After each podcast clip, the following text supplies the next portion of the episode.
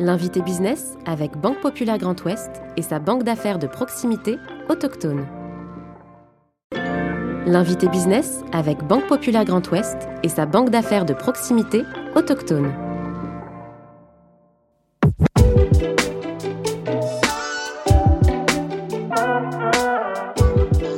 Basée à La Roche-sur-Yon, son entreprise est spécialisée dans la conception et la fabrication de vélos de ville à assistance électrique pour les professionnels. En 2020, il reprend la tête de cette société qui compte aujourd'hui plus de 130 collaborateurs. François Lucas, directeur général d'Arcade Cycle, est aujourd'hui l'invité business. Je suis Clément Lessort et vous écoutez le podcast de l'invité business. Bonjour François Lucas. Bonjour Clément.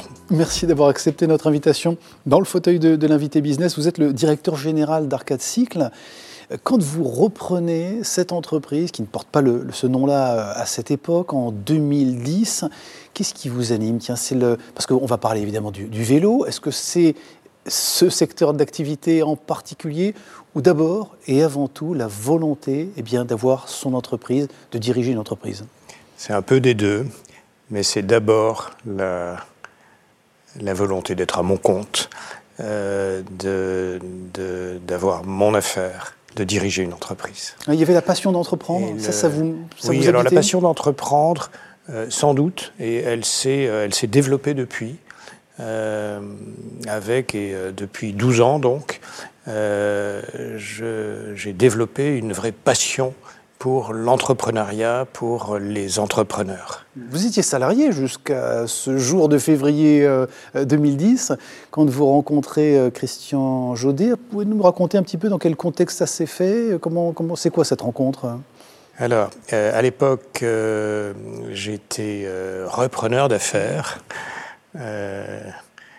et je prospectais les acteurs de la transmission. Ils sont nombreux et cachés. C'est un marché caché? Oui. C'est un marché caché parce que le chef d'entreprise qui envisage de vendre son entreprise, euh, il va rarement le clamer sur les toits, euh, ce qui aurait pour conséquence de euh, d'effrayer son personnel, d'alerter ses concurrents, ses clients, ses fournisseurs. Comment est-ce que vous l'avez rencontré, Christian Jaudet alors, C'est un accident heureux, une rencontre Je l'ai rencontré, non, il n'y a pas de... Dans ce domaine, il n'y a, pas, a pas beaucoup de hasard, ou en tout cas, la chance, euh, elle est, elle est provoquée par euh, des démarches euh, déterminées, avec beaucoup d'assiduité. Et j'avais rencontré le, le chargé d'affaires de l'ingénierie financière de la Banque Populaire, un certain Gilles Boucault, avec lequel je suis resté ami, euh, et qui m'avait dit euh, qu'il avait une entreprise sur le radar, donc il faisait son métier, euh, qui n'était pas à vendre, mais m'avait proposé de, rencontrer le, le, cédant, Christian Jodet. je n'avais rien de mieux à faire. Une semaine plus tard, Christian nous, nous recevait dans, dans son bureau euh, commencer par me dire que l'entreprise n'était pas à vendre. Et euh, deux heures après, quand l'entretien se terminait, euh, il me disait écoutez, il faut que je consulte mes associés. Je savais que c'était une formule de style parce qu'il avait une clause de sortie conjointe. mais en ce qui me concerne, je serai prêt à vous céder l'entreprise à la fin de l'année. Bon, et là, vous avez eu tout de suite l'intuition qu'il se passait quelque chose. Vous étiez déjà d'ailleurs deux fois cassé les dents, on peut le dire, sur d'autres projets.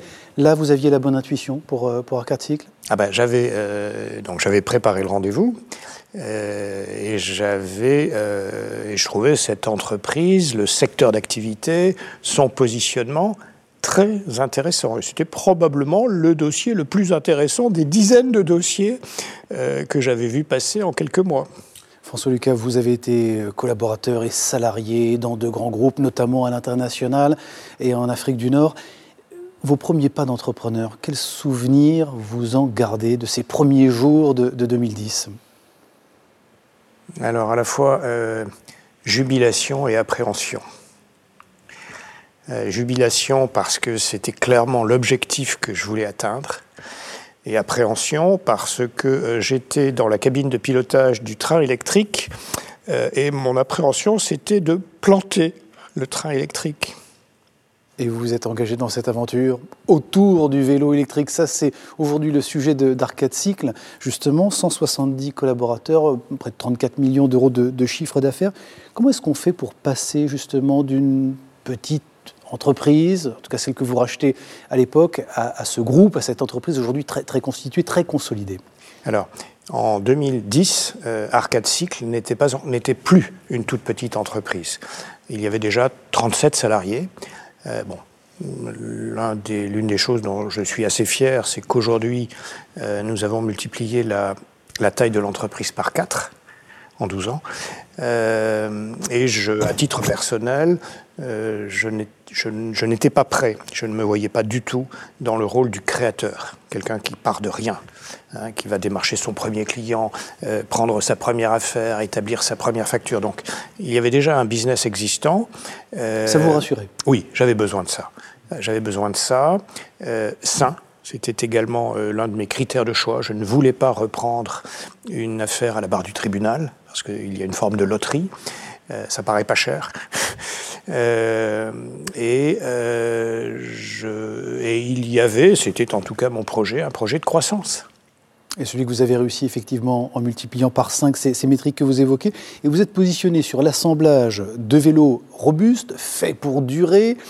Utilisés, en tout cas vos clients sont les collectivités, ce sont des vélos assistance électrique. Euh, est-ce que les collectivités, justement, et vos clients, et celles que vous prospectez aujourd'hui, euh, vont dans le bon sens euh, Ce sont des bons indicateurs, là La prise de conscience des élus, notamment sur ce sujet, sont plutôt rassurants? Ah, le... Tout le monde en parle. Mm. Mais en parler, c'est une chose. Après, s'engager, le faire, à l'action, c'est autre chose. Le, le moment euh, et ça, j'étais bien incapable de le pronostiquer il y a 12 ans. Euh, j'avais l'intuition euh, que ce secteur allait se développer, que le vélo assistance électrique allait se développer, mais personne n'imaginait une croissance aussi exceptionnelle. Donc aujourd'hui, le positionnement d'entreprise n'a pas, pas changé. positionnement sur des des vélos euh, destinés principalement à la location sous toutes ses formes. Nous sommes le spécialiste en France de la, location, euh, en face de concurrents dont certains sont plus gros que nous, euh, mais sont des généralistes. Et le, vélo électrique, c'est le vélo électrique, c'est la mobilité urbaine, mobilité douce, mobilité active, qui, tire la, croissance de l'entreprise ces, dernières années. Et nous avons cette chance extraordinaire d'être à la croisée des deux. Mmh croiser les deux. Et le, vélo assistance électrique et la mobilité urbaine. Bien sûr. Et toutes les transitions qu'on appelle de nos voeux, qui sont des accélérateurs, les crises que nous sommes en train de connaître, et notamment énergétiques, sont des, opportunités pour vous Depuis, euh, si vous voulez, euh, donc on observe un, un développement continu. Euh, depuis, pas depuis si longtemps, depuis, euh, depuis 14 ans. Euh, pour moi, je, rythme le, développement du vélo en ville avec les, élections municipales qui ont lieu tous les 6 ans. le vélo est un formidable produit de marketing politique. C'est consensuel, c'est pas cher, ça peut être mis en œuvre rapidement. et les premiers développements significatifs du vélo en ville remonte aux élections municipales de 2008. Et euh, depuis, à, chaque élection, les dernières en 2020 euh, n'ont pas fait exception, euh, tous les maires élus et les, candidats battus avaient tous dans leur programme des, actions pour promouvoir le, le, développement du vélo en ville. ça, c'est le, euh, le, le, le, contexte général. Euh, il y a une très forte prise de conscience mm. des pouvoirs publics. Bien sûr. Pour la mm. première fois en France, euh, il y a un plan vélo qui avait été annoncé d'ailleurs tout près d'ici à Angers euh, par euh, Édouard Philippe, Premier ministre, en hmm. septembre 2018. Avec les aménagements qui vont bien, notamment sur les pistes cyclables, ça suit derrière, parce qu'une chose c'est d'avoir les producteurs et la volonté politique, mais on a Ça ne va jamais assez vite, de l'avis des, des, cyclistes ou des associations cyclistes, mais la France, les collectivités n'en ont jamais fait autant pour le vélo. Les crises aujourd'hui, et notamment euh, sanitaires, ont peut-être euh, bon, provoqué quelques appréhensions, notamment dans l'utilisation des transports en commun. Ça participe ah, aussi bah à l'accélération de l'utilisation. De... Nous étions déjà sur une, euh, une croissance structurelle très forte, de l'ordre de 15% par an. 15% par an, c'est un doublement en 5 ans, ça va très vite. La, crise du Covid et le, déconfinement de mai 2020 ont été encore un formidable accélérateur. Aujourd'hui, 28 pays, on peut parler aussi de l'international parce que c'est une entreprise euh, très entrée, ancrée pardon, sur notre euh, territoire qui exporte dans, plus de 28 pays à, l'étranger. C'est quoi le succès, l'explication de, ça? Vous allez chercher, vous êtes très offensif sur, euh, sur, l'export et sur l'étranger? Alors, le, pour nous, l'export se confond avec une activité particulière qui est celle du, du vélo en libre service vélo en libre service euh, traditionnel avec des stations, c'est le Biclou à Nantes, c'est le Vélib à Paris. Euh, et c'est une toute petite niche de marché mondial avec un petit nombre d'acteurs. Et euh, Arcade Cycle a, eu la chance d'être parmi les premiers à s'intéresser à, à ce type de vélo bien particulier Ici, le numéro un, c'est le vandalisme. Donc, il faut des vélos durcis, mmh, robustes, robustes avec euh, une forte, un fort niveau d'intégration des, câbles en particulier, pour euh, réduire le vandalisme le plus possible. Et nous avons eu la chance de, travailler dès 2007, donc avant la reprise, pour l'un des deux grands acteurs euh, qui sont à l'origine de, la création de ce type de vélo. Il y avait euh, Jean-Claude Decaux d'un côté et il y avait Clear Channel.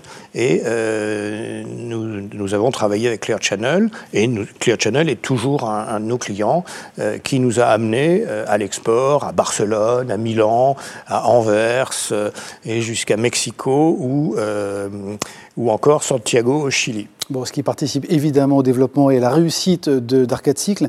pour parler de la suite, c'est important. En septembre 2022, dans, dans quelques mois, votre fils Frédéric, aujourd'hui qui est directeur général adjoint, va prendre la suite. Il s'est quoi senti obligé de le faire? Comment ça s'est passé la transmission? Vous en avez parlé très librement au repas du dimanche entre le, le, fromage et le dessert. Comment ça non, fonctionne? Pas du tout.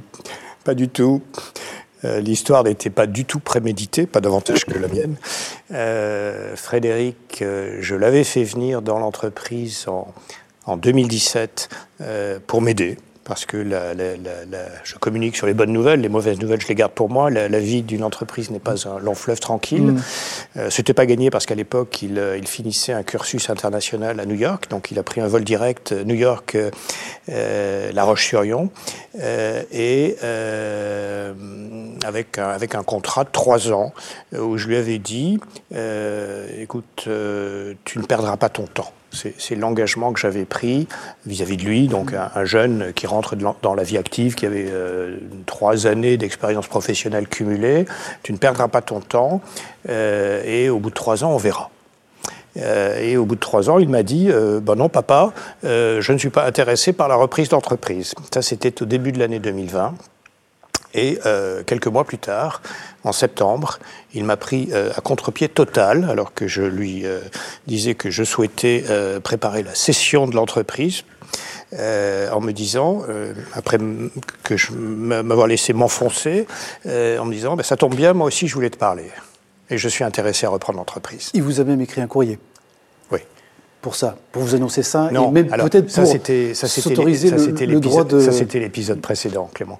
Euh, c'est quand je l'ai appelé en juin 2017, mm. donc ça s'est fait par écrit, hein, pour avoir une démarche un peu structurée. Euh, il a pris le temps de me mm. répondre, également sur le même mode, euh, et il m'a, fait une réponse. Et je lui avais dit, déjà, hein, que je ne voulais pas qu'il, qu'il, qu'il me rejoigne pour une quelconque forme d'obligation familiale. C'est ce qu'on évoquait tout à l'heure. Euh, et euh, il m'avait fait ce courrier qui m'a bouleversé en me disant Je viens, je viens parce que j'en ai envie euh, et je t'apporte mon énergie, mon enthousiasme et ma capacité de contradiction. C'est important pour la suite, évidemment, de l'entreprise, cette longue vie qu'on souhaite à Arcade Merci beaucoup, François Lucas. Je rappelle que vous êtes le directeur général de cette belle entreprise et vous étiez, bien sûr, l'invité business. Merci. Merci beaucoup. L'invité business avec Banque Populaire Grand Ouest et sa banque d'affaires de proximité autochtone.